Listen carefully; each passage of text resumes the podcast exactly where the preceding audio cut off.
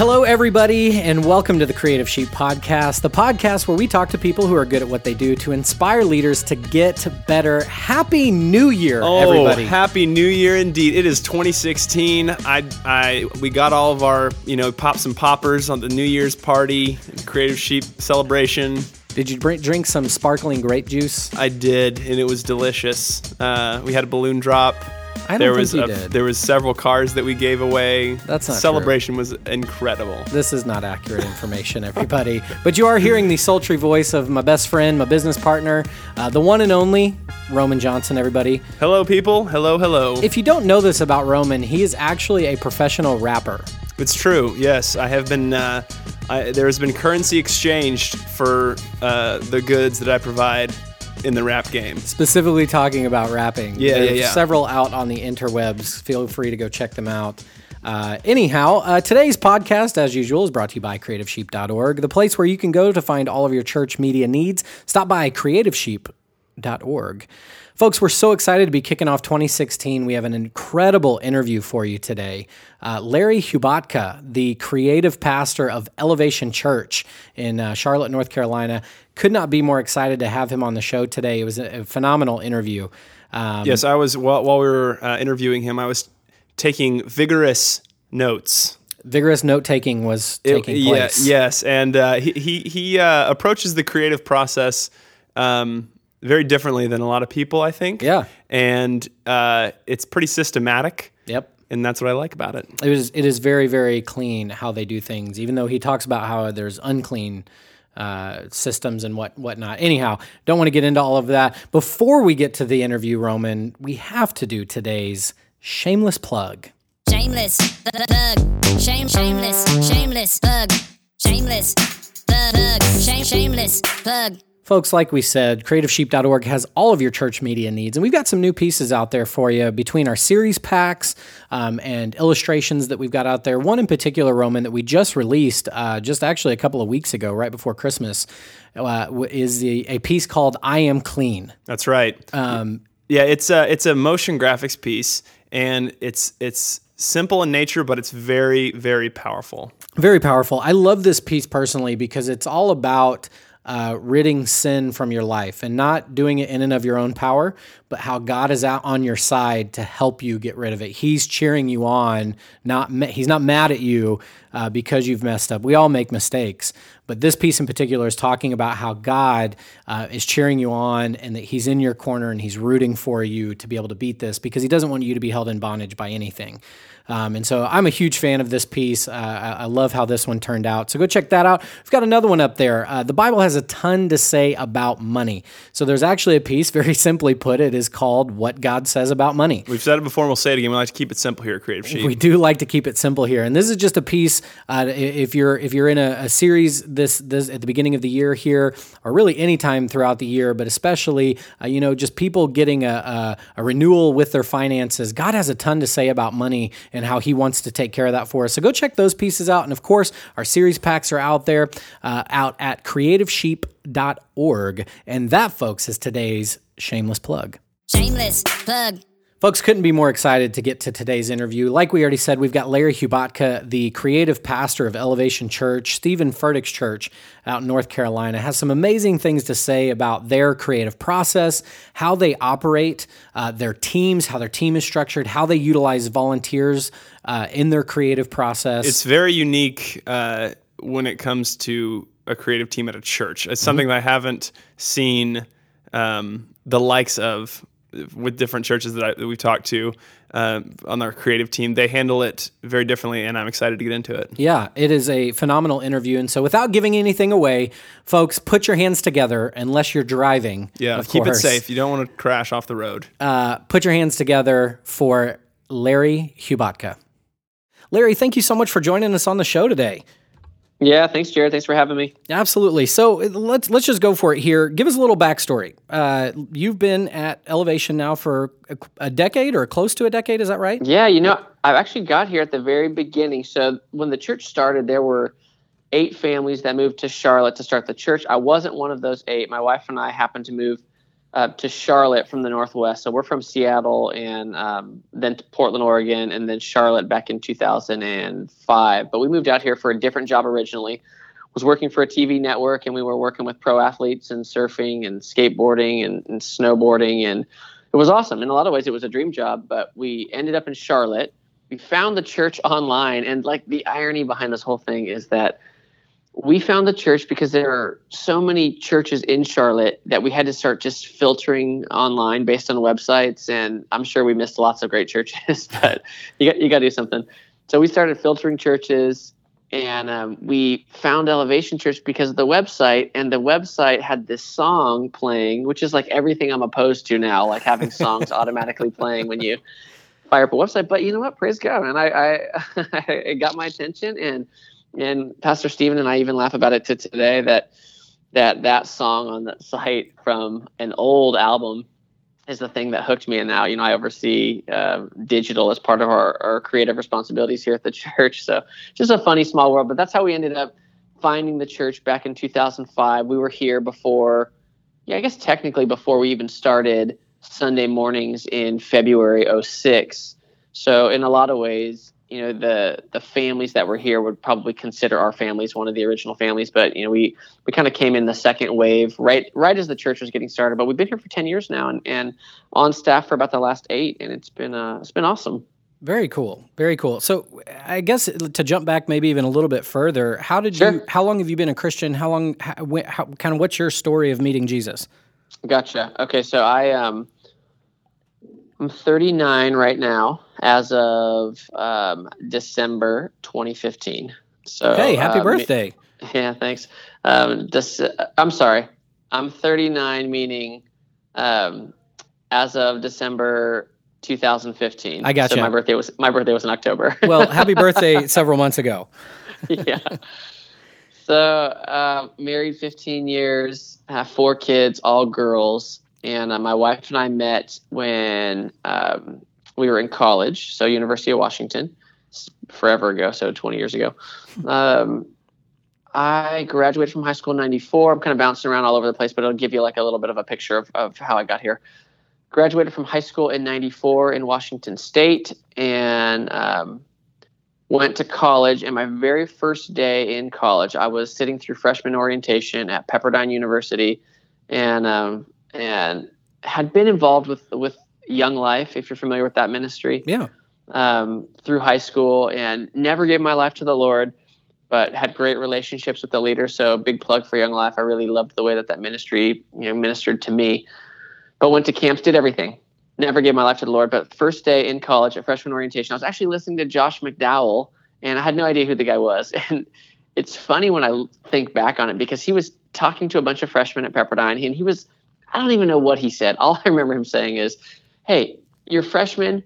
If you want to get a fresh start today, you should do it because you know a lot of freshmen get STDs and a lot of freshmen. I was like, whoa, what is going on here?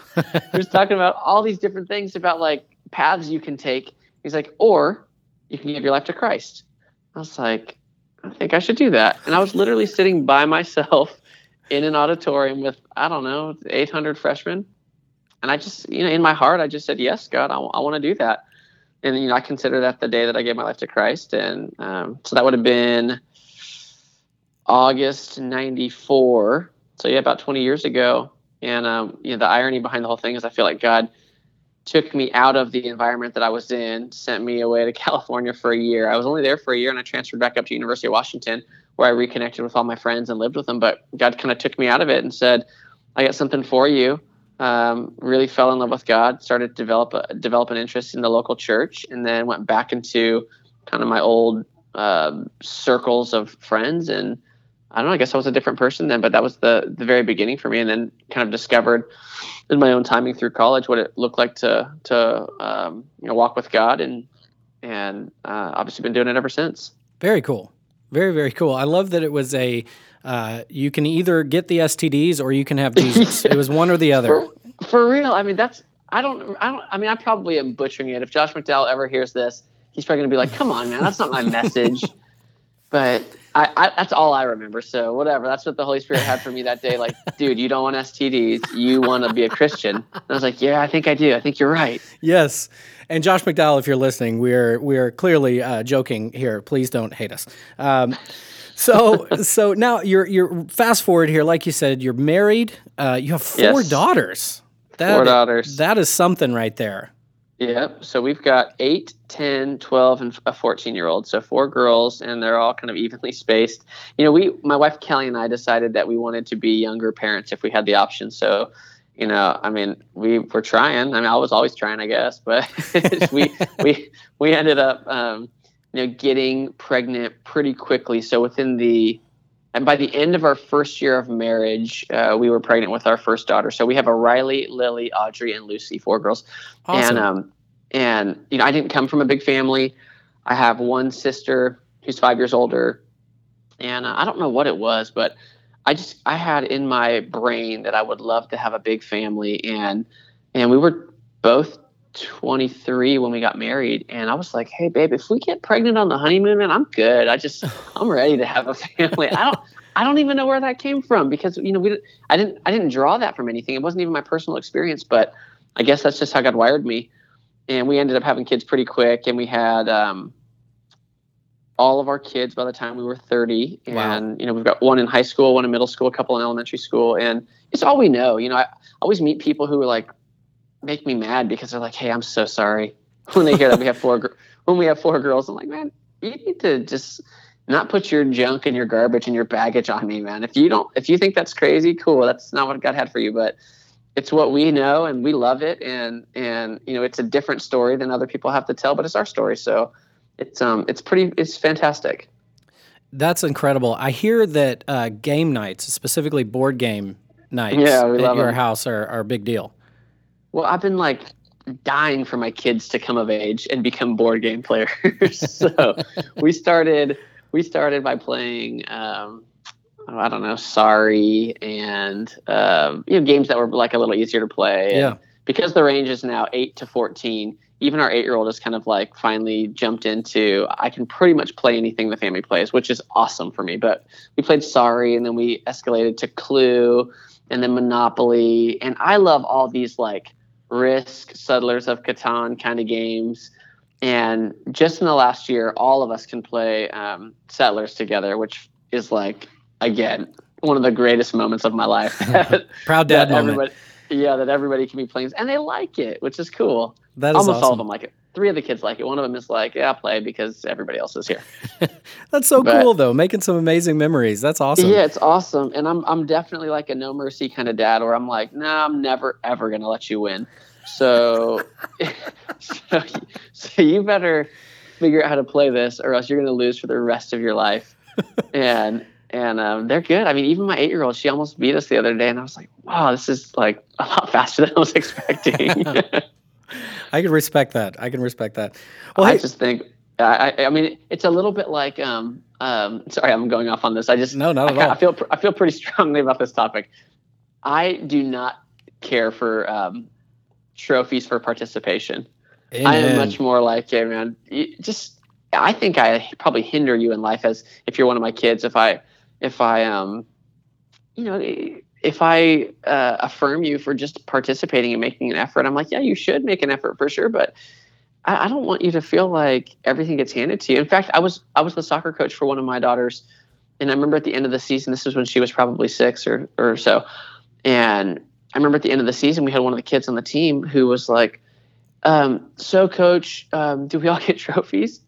And I remember turning to him and saying, "Hey, you get trophies if you win." You don't, you don't get, them- you don't get them for participating. So I don't know. We probably lost half the half the people who are tuned in who are like, man, he's so harsh. But I just think I do you a disservice if I coddle you too much, whether you're one of my kids or or or you know somebody who works for me in the creative department or is a part of the staff. So, anyways, I think I think that if if if you get nothing else from this podcast, that was worth it right there. yeah, right. I couldn't agree with you more. Good. Uh, all right. Well, hey, let's jump in here uh, to sounds good. the Elevation Creative Team. So, Okay. what what are, is your title creative director, or do you do you hold a different title than that? Uh, my official title is creative pastor. Sometimes I can't say that to people because they they don't have any context for what it actually means. So, you know, creative pastor for us really does operate a lot like a creative director. Some churches have a creative arts pastor or a uh, creative pastor who who maybe oversees more of the worship and the the programming in the um, in the worship experience or in the service for us. I play the role of creative pastor, which really is more like a creative director, meaning I oversee um, design, marketing, communications, um, brand management for us. So a little, a little more maybe um, uh, more closely resembles like what you'd find in the general market. But yep, that's my role. So to some degree, you're an ad agency for your church. Yeah, that's right. That's, Okay. that's um, the model we decided to to build out early on. And Pastor Steven said, if if you know, it's one of the very best things about my specific role. I'm sure this will come up at some point. You know, what do you what do you like about your job? But I feel like I have so much freedom in what I get to do because one, Pastor Steven believes in in um, presentation and you know how we package a message. So because he loves it, I obviously get a lot of liberties that you know maybe other people in similar roles don't always get. But man, it is so so so helpful. But all the way back to the very beginning when he said, "So how do you want to build this thing?" and I gave him my best suggestion and said, "This this agency model is one I really think will work for us." And he said, "Go for it. If you, if you think it can work, do it." And may not always be this, but we've done this for about the past you know eight nine years or so since I've been on staff, and it's working great. That's awesome. That's one thing I love. Uh, Frank Beeler was on the uh, the podcast on episode. You know, we call 14. Frank Frank and Beans, don't you? We call Frank That's incredible. Frank and Beans. Well, uh, Frank and Beans was on the the podcast episode fourteen, Nice. and Nice. uh, that what what I love about this is that uh, you're echo echoing something he said, and where where he's your family past your family pastor, I think is his title. Correct. Uh, he, you- you're saying the same thing in that it sounds like elevation is very much about giving ownership away, obviously appropriately and uh, once people are vetted, but very much about giving ownership away and letting you run and do what you do. Yeah, it's it's. I mean, it's it's like a lot of things. I mean, if you're in the corporate world, I think it, it still rings true. I think the principle is your performance is what garners your freedom most of the time. Mm. If you if you have freedom um, and you, you handle it well and you're responsible with it, I think you know your supervisors, your your superiors, your boss, your pastor is probably going to say, okay, you you probably doing something right. So I think I'm going to kind of I'm going to stay on this track and continue to give you options and and let you make decisions. I mean, even in parenting, I feel like next to, you know, for for me as a parent of girls, next to my kids really falling in love with Jesus and living their lives for Him, and then you know maintaining their purity um, until until marriage, I would say that.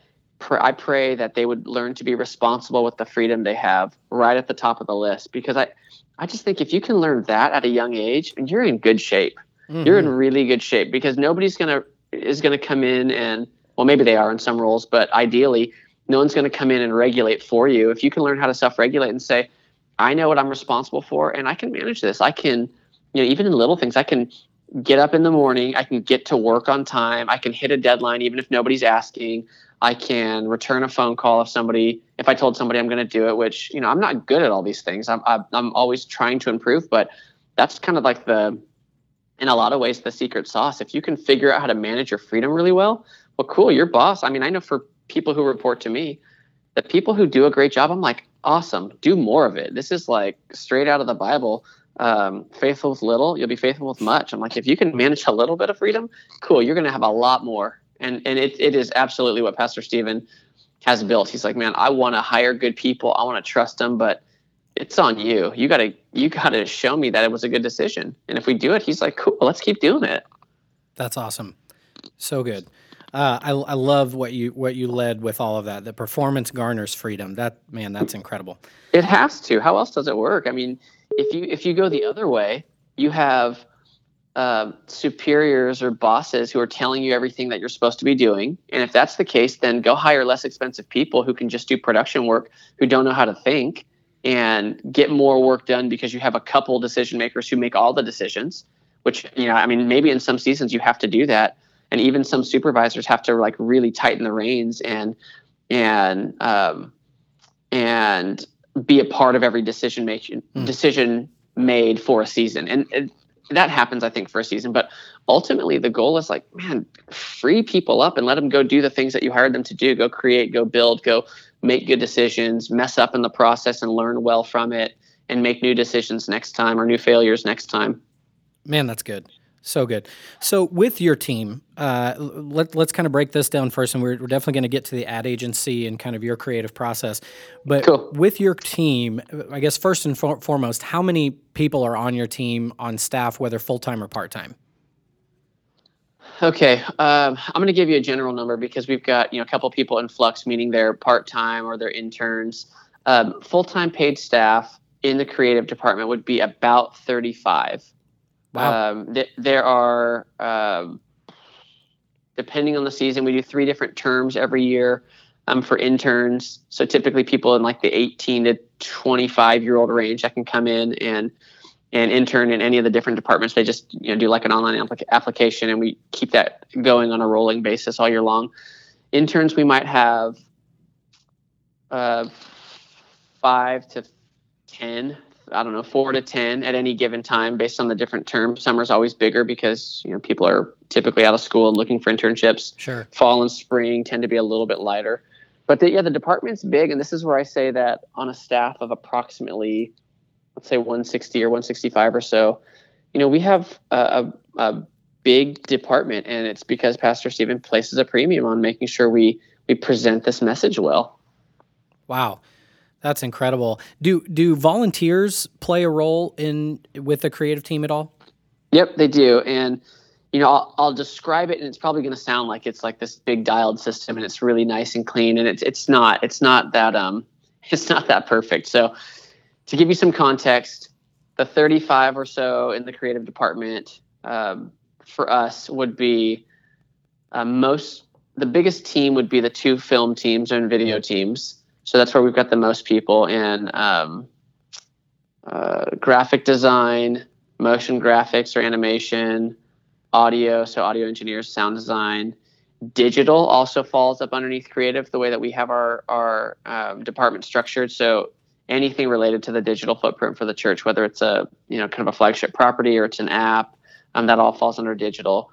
And then there's a whole project management team, and the project management team is um, uh, I don't know seven. I guess I have to count seven or eight people and I mean they're they're exactly what you think. They're kind of managing the traffic control. In fact, the, the project management team would be like the the reason the creative department can succeed Right. because they they would handle the operational side where you know creative people are awesome and you know also in large part some of the most disorganized people you ever you'll ever meet Right. and and you do find hybrids. We definitely have some people on our teams who are like awesome at both sides of it, but generally you have to have complementary people who make it work. So, you know, that, that's how it's broken up. To answer your question with volunteers, we made a goal in 2014 to say, I'm sorry, I'm sorry, 2015. This is this year. No, no, we we started the goal in 2014. That's right, and then we the end of the goal was by June 2015 we wanted 100 volunteers on our rosters in the creative department. So this is where it's going to sound like it's really dialed in. It, it's not, but it does work. It does. It is helpful. We said we wanted 100 people who are in our system, in our database, that were um, able to actively contribute.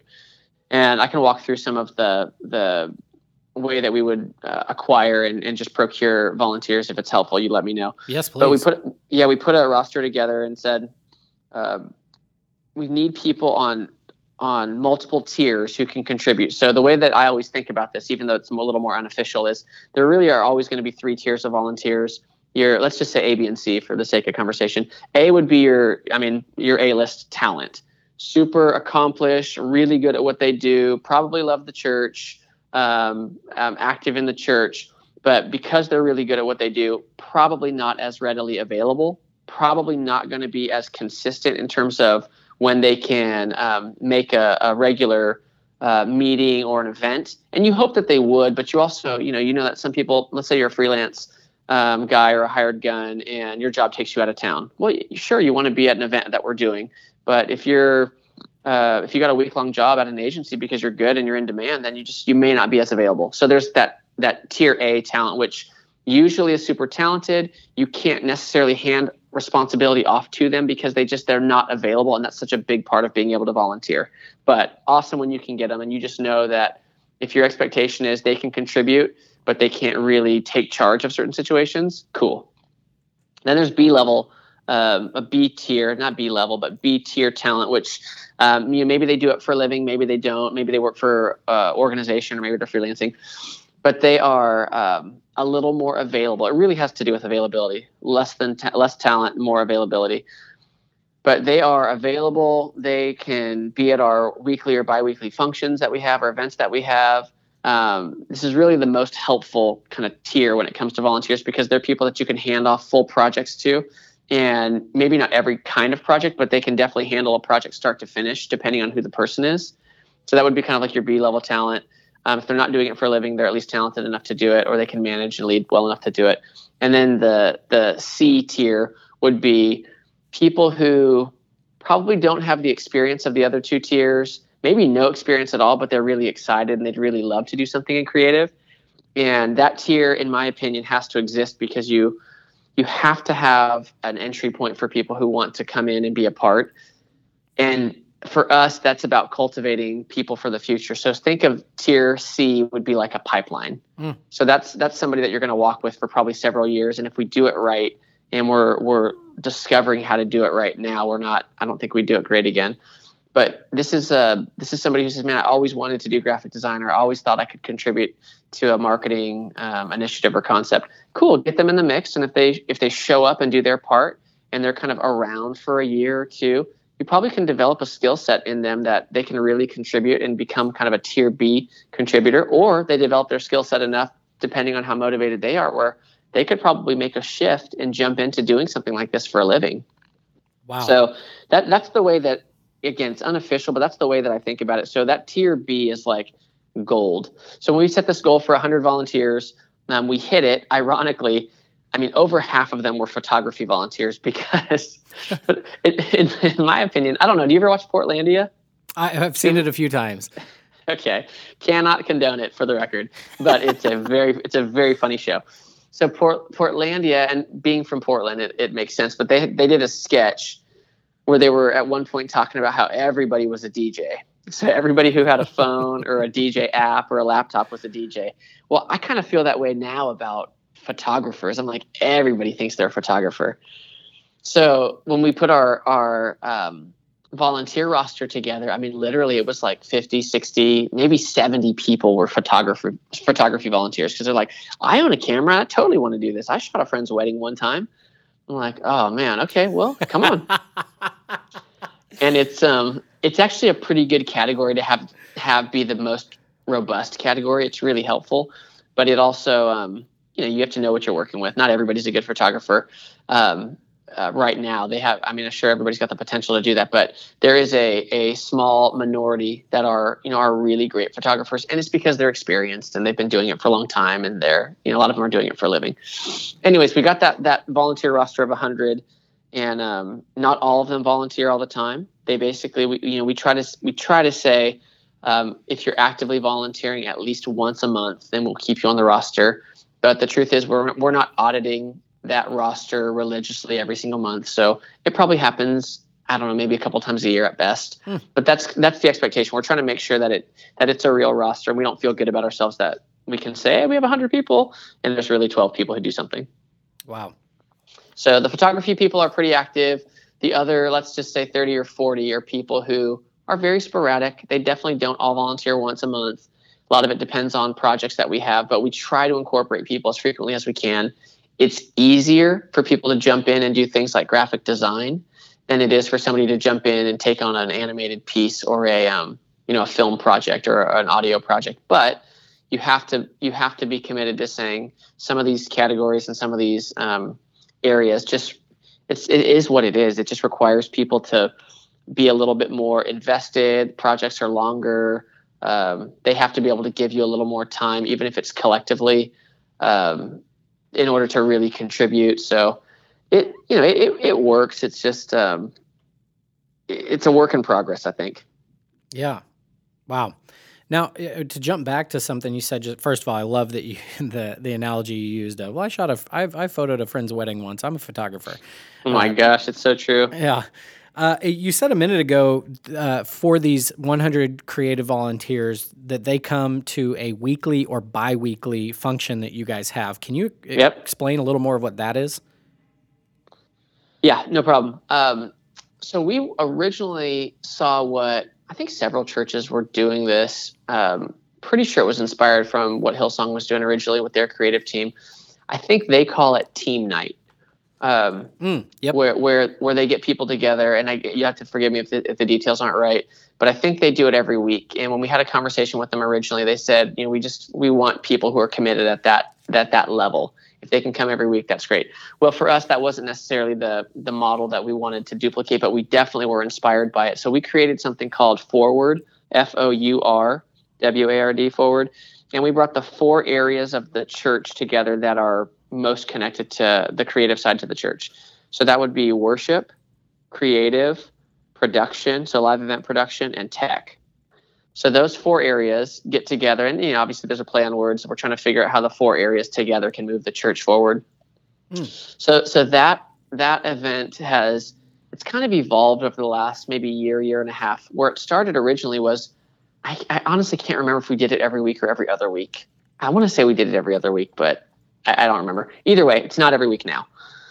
And uh, we did it every other week. And the idea was get that team together because on the weekends, typically when they're volunteering, um, they're you know, they're focused, they're volunteering, they're not getting a lot of time to kind of just hang and get to know each other. So we said, let's create an event where we can develop the camaraderie um, and, and really help people, but also train people at the same time. So it really feels like a, um, it feels a little bit like a worship experience for us, or like a like a service where we get people together at 6.30 from 6.30 to 7 they're just kind of mingling. There's some very light refreshments provided. From 7 to 8 is basically our time together where it's primarily worship um, a little 15 minute devotional by different people representing different departments. We try to always honor people from each of the areas. So for you know, kind of a, a form of public affirmation to really make sure we're, we're recognizing people and reinforcing the right values that we want people to really know we stand for.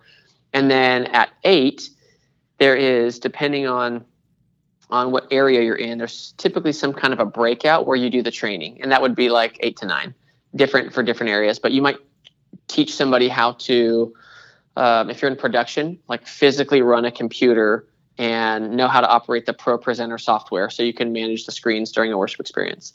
If you're in worship you might be um, doing a, a drum tutorial. You might be doing something on uh, uh, voice lessons and voice coaching.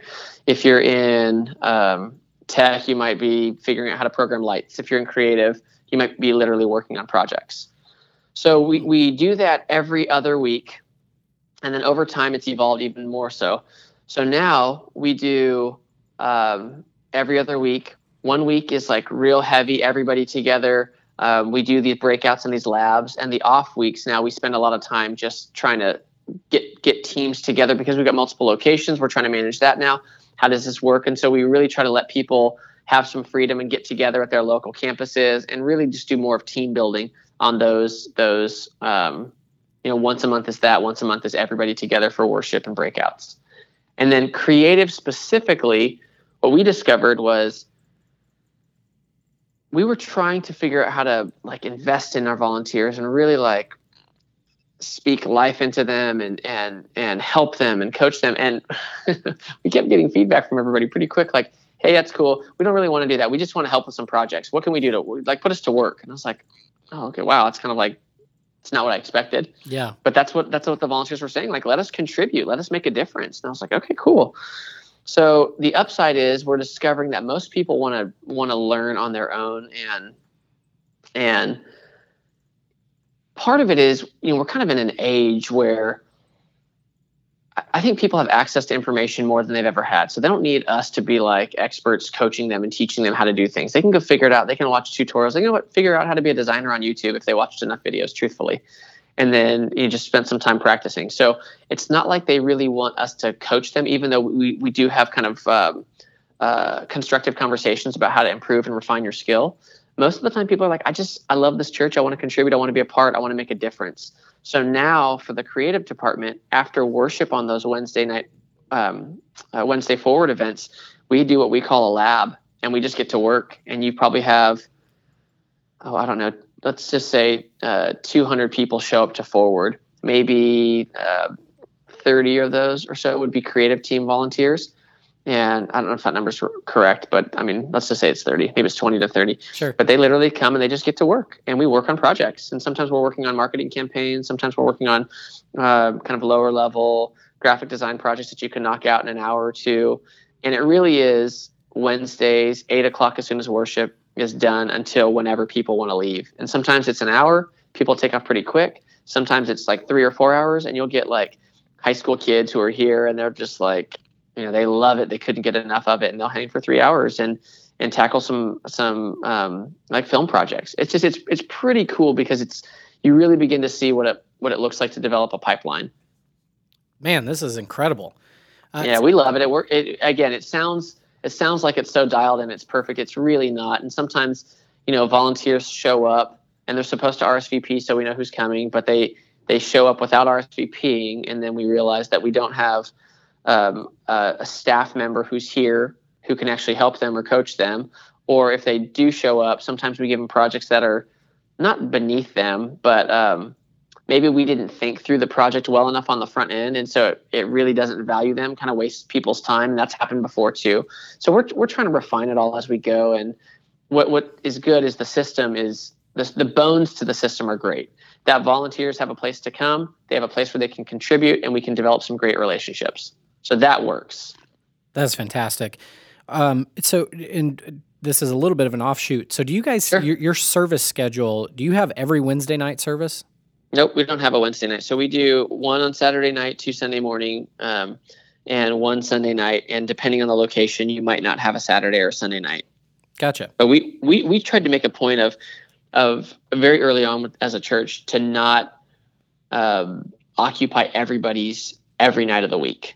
So we're pretty hmm. sensitive to it, and so if we're going to actually commit to something, we we um you know, we just we try to be thoughtful and mindful of people's schedules. And it's cool if you work at the church because we come here and do this. But i mean let's be honest most of the people that are volunteering are full-time uh, employees somewhere. And they have to come after work and sacrifice time with family and friends and and uh, whatever else they want to commit to to be a part of this. So if we're not going to steward their time well then you know this is another one of those like faithful with little. If God has given us people and their schedules to be a part of stewarding, we got to do it well, or else I feel like God will give it to somebody else.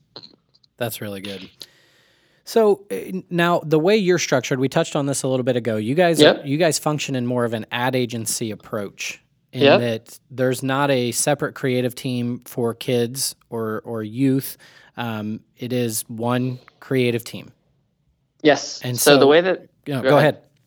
Well, the way it's structured now is, I mean, it really does feel like a, a uh, almost like a third party agency, but you know, everybody obviously is very connected to the staff. It's not like we're in our own building or anything like that. We're part of the staff like everybody else. But if you look at it on paper, that's the way it works. That there is an agency, and every department is a client.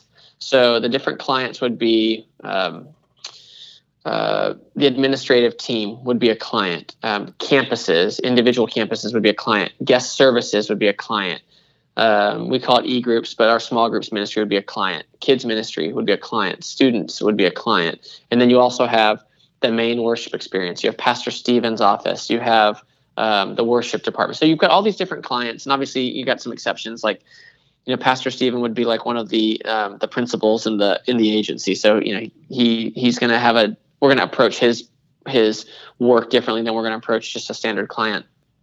But you've got all these different clients, and we tried to create a system that we thought would scale as we grew, and it's so far so good, and uh, something that would allow everybody to take advantage of the fact that we are, you know, really generously resourced as a creative department. So if kids ministry, for example, wants a a piece of let's just say it's print collateral created something that they want to hand out to their parents that says here's here's here's the upcoming schedule for the for the spring. Well they would submit a project request. So we literally have an online form that we created. Um, it's nothing special um, in terms of of using some like crazy software or anything. It's a it's a wufoo form. And uh, they answer you know, a handful of questions, and depending on how they answer, they might have to answer other qualifying questions. That request gets submitted to the creative department. We ask for a 21 day lead time, and Thursdays at two. Thir- I'm sorry, Thursdays at noon is our cutoff. And if you miss Thursday at noon, so let's say you got it in at five on Thursday, we would technically um, receive your request. We technically receive your request the following Thursday. So that would be the beginning of your 21 days. Mm. Now, again, it, I'm not. I'm not um, going to say it's a perfect system, but that is at least the structure that's built, and we we've stuck with it for for many years now, and it seems to be working.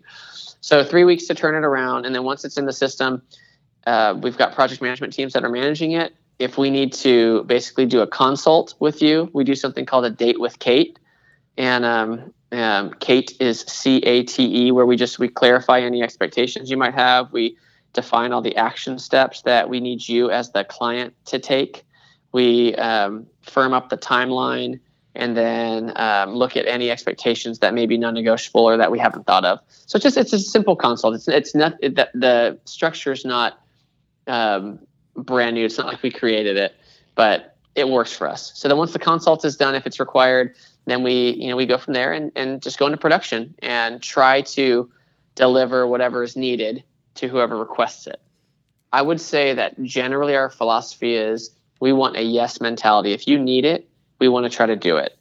Most of the time, it's yes, but there um, might have to be some concessions just to make sure it it flows correctly, and everybody gets their um, their request done in a timely manner. But sometimes you have to prioritize certain things, and you can talk to some departments, and they're like, "Hey, we get bumped all the time, or we get bumped occasionally," and it's because you've got to prioritize somewhere what we what we are doing going into this next year, we're trying something that that hopefully will help spread some of the responsibility and the weight and maybe the accountability around.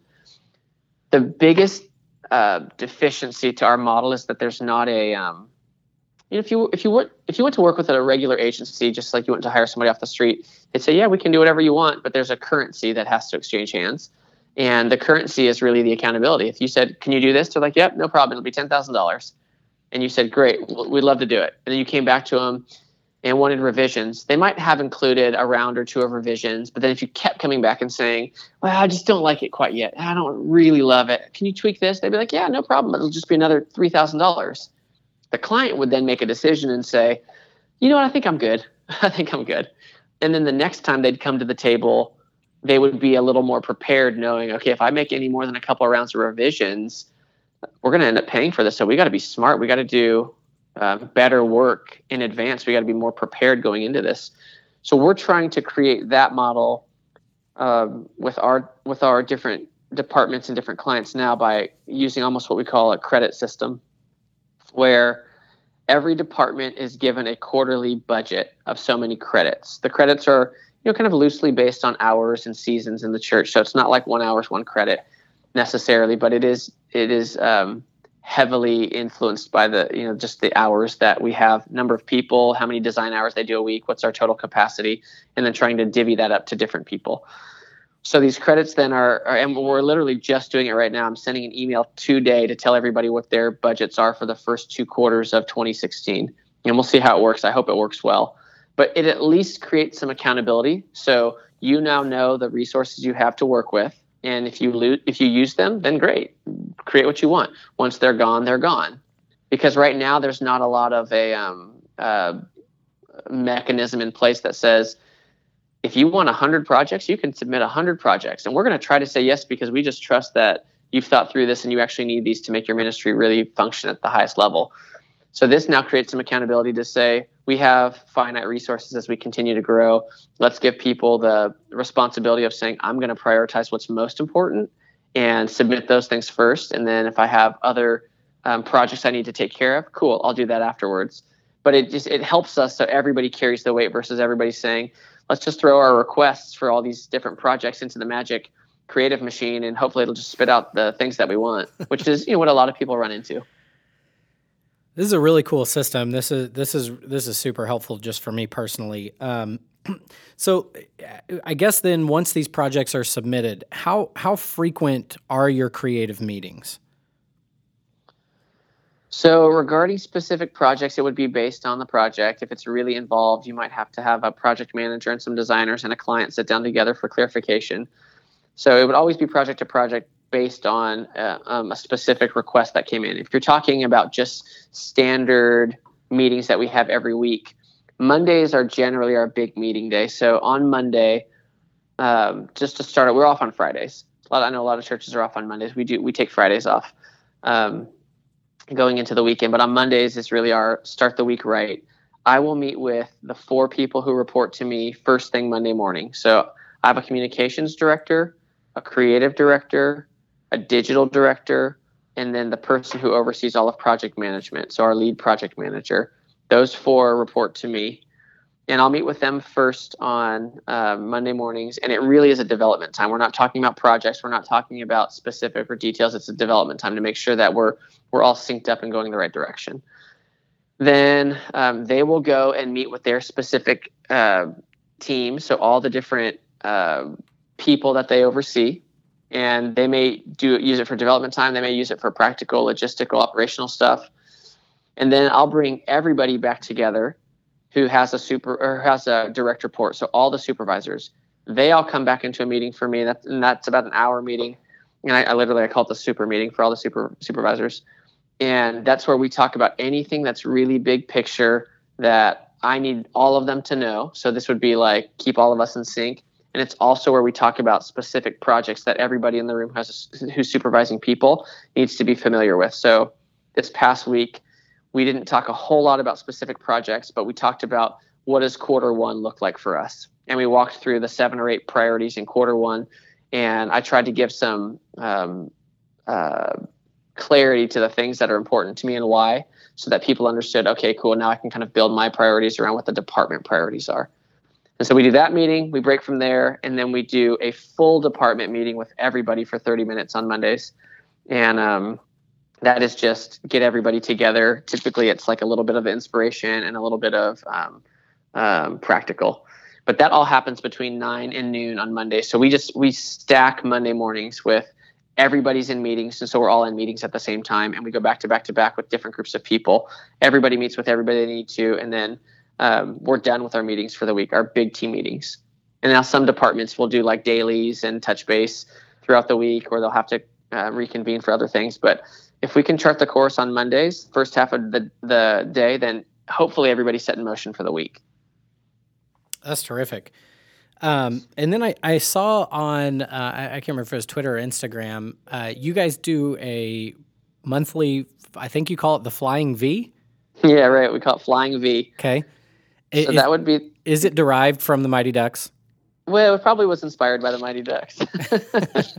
probably more inspired by a message that Pastor Steven preached where he was talking about flying in formation, which is, you know, same thing that the Mighty Ducks were about. But we just it's our monthly creative meeting with Pastor Steven. So it's the only time that that creative gets together with Pastor Steven, and it really is only a handful of us from creative, um, about the same from worship, a couple people from production and tech. And it's just to stay synced up. It's to talk really big picture with him. It's to talk about programming, make sure we're on the same page. But are we in formation? Are we all prioritizing the same things the, the same way?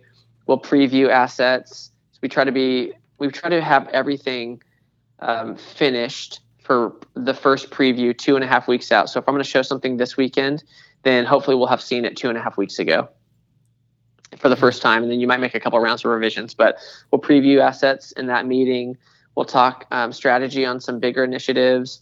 Um, we'll get clarification. We'll ask some questions, but it's just it's a it's usually an afternoon once a month where we you know we sit down with Pastor Steven and we just we talk about the creative side of the church. What are we doing? Where are we going? How are we doing it? Is it right? We evaluate stuff. So that's it's a good meeting. And he he loves the creative side to the church. So he has a lot of fun, not just contributing, but you know, if he's going to be in the meeting, he's probably going to drive a lot of stuff because he's he's excited about it. He's passionate about it.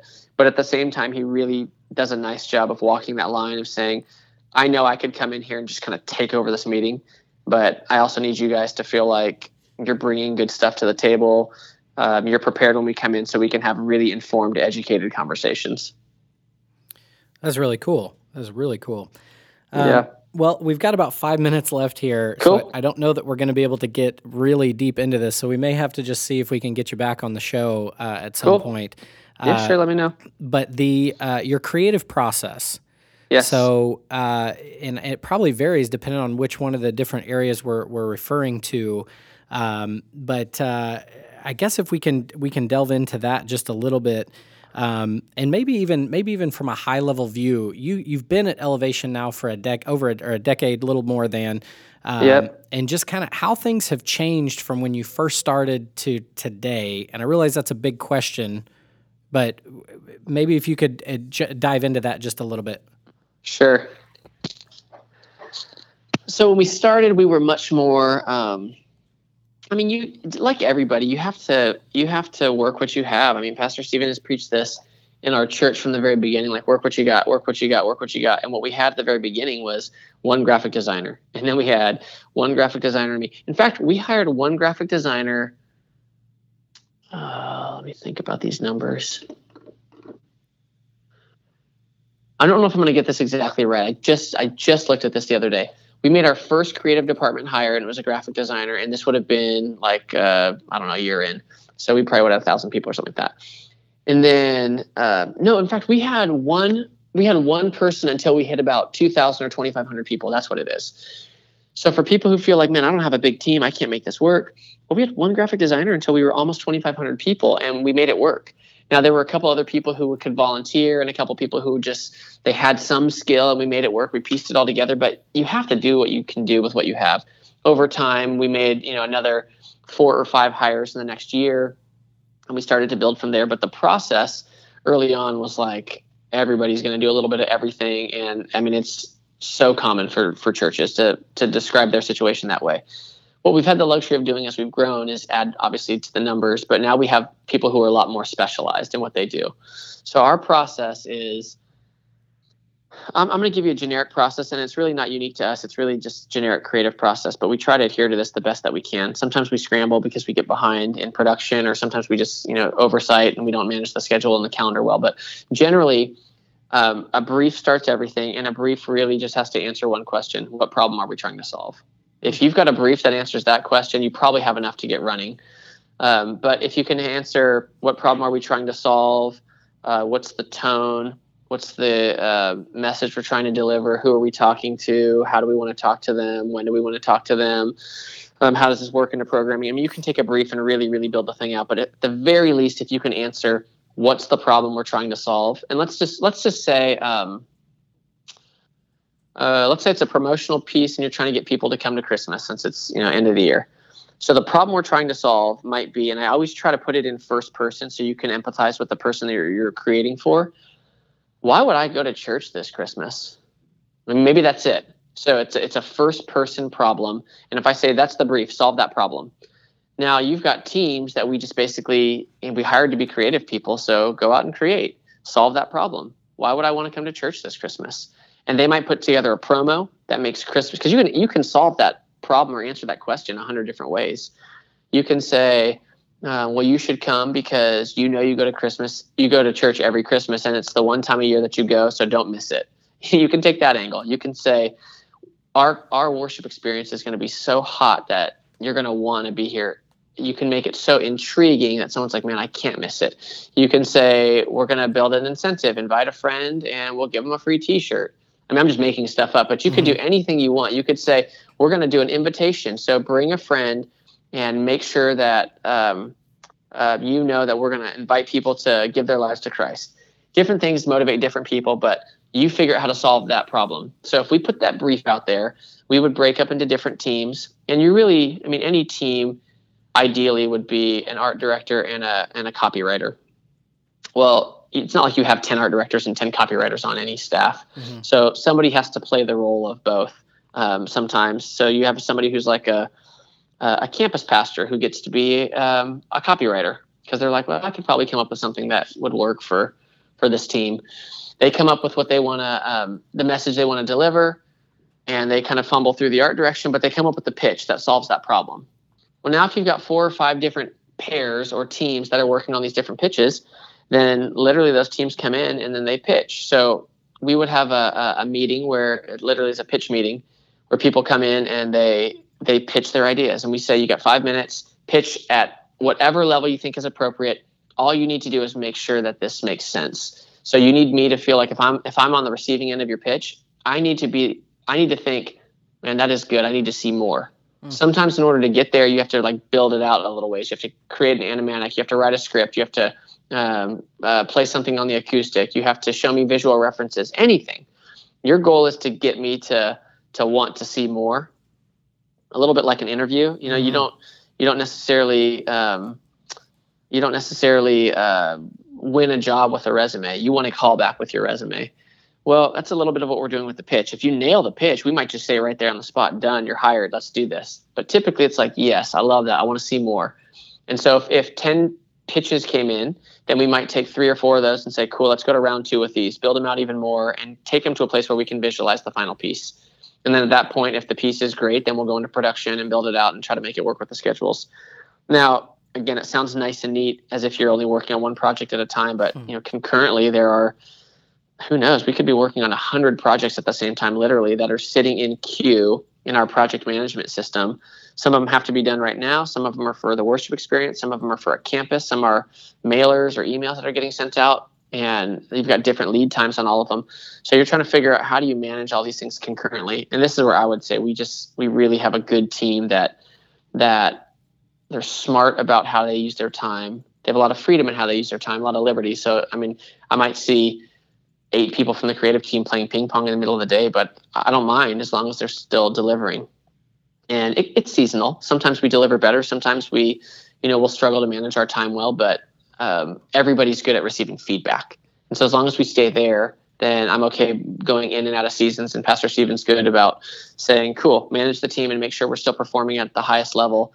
And um, don't be afraid to, um, to, switch things up if you need to. But generally, if we follow that format for the creative process, we'll get there. We'll we'll solve the right problems, and if people know what they're trying to accomplish, then you can actually release people to go solve problems versus just creating things that I, as the creative pastor, tell them to do.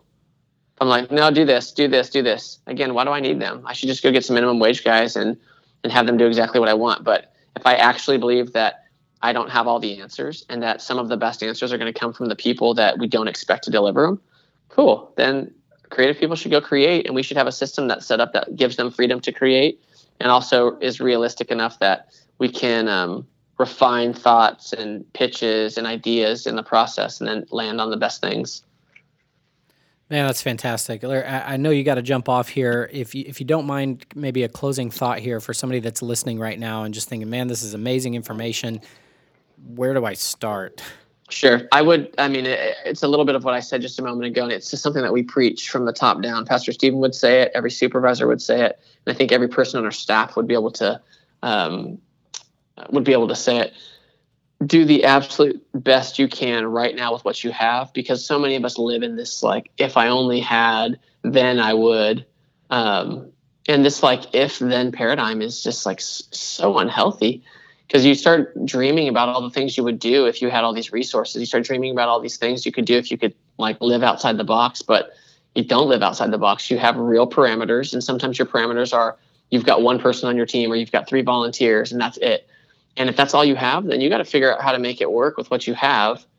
And you know the the the consolation and all that is, I guess I just don't believe that God has set any of us up to do work in the local church without equipping us.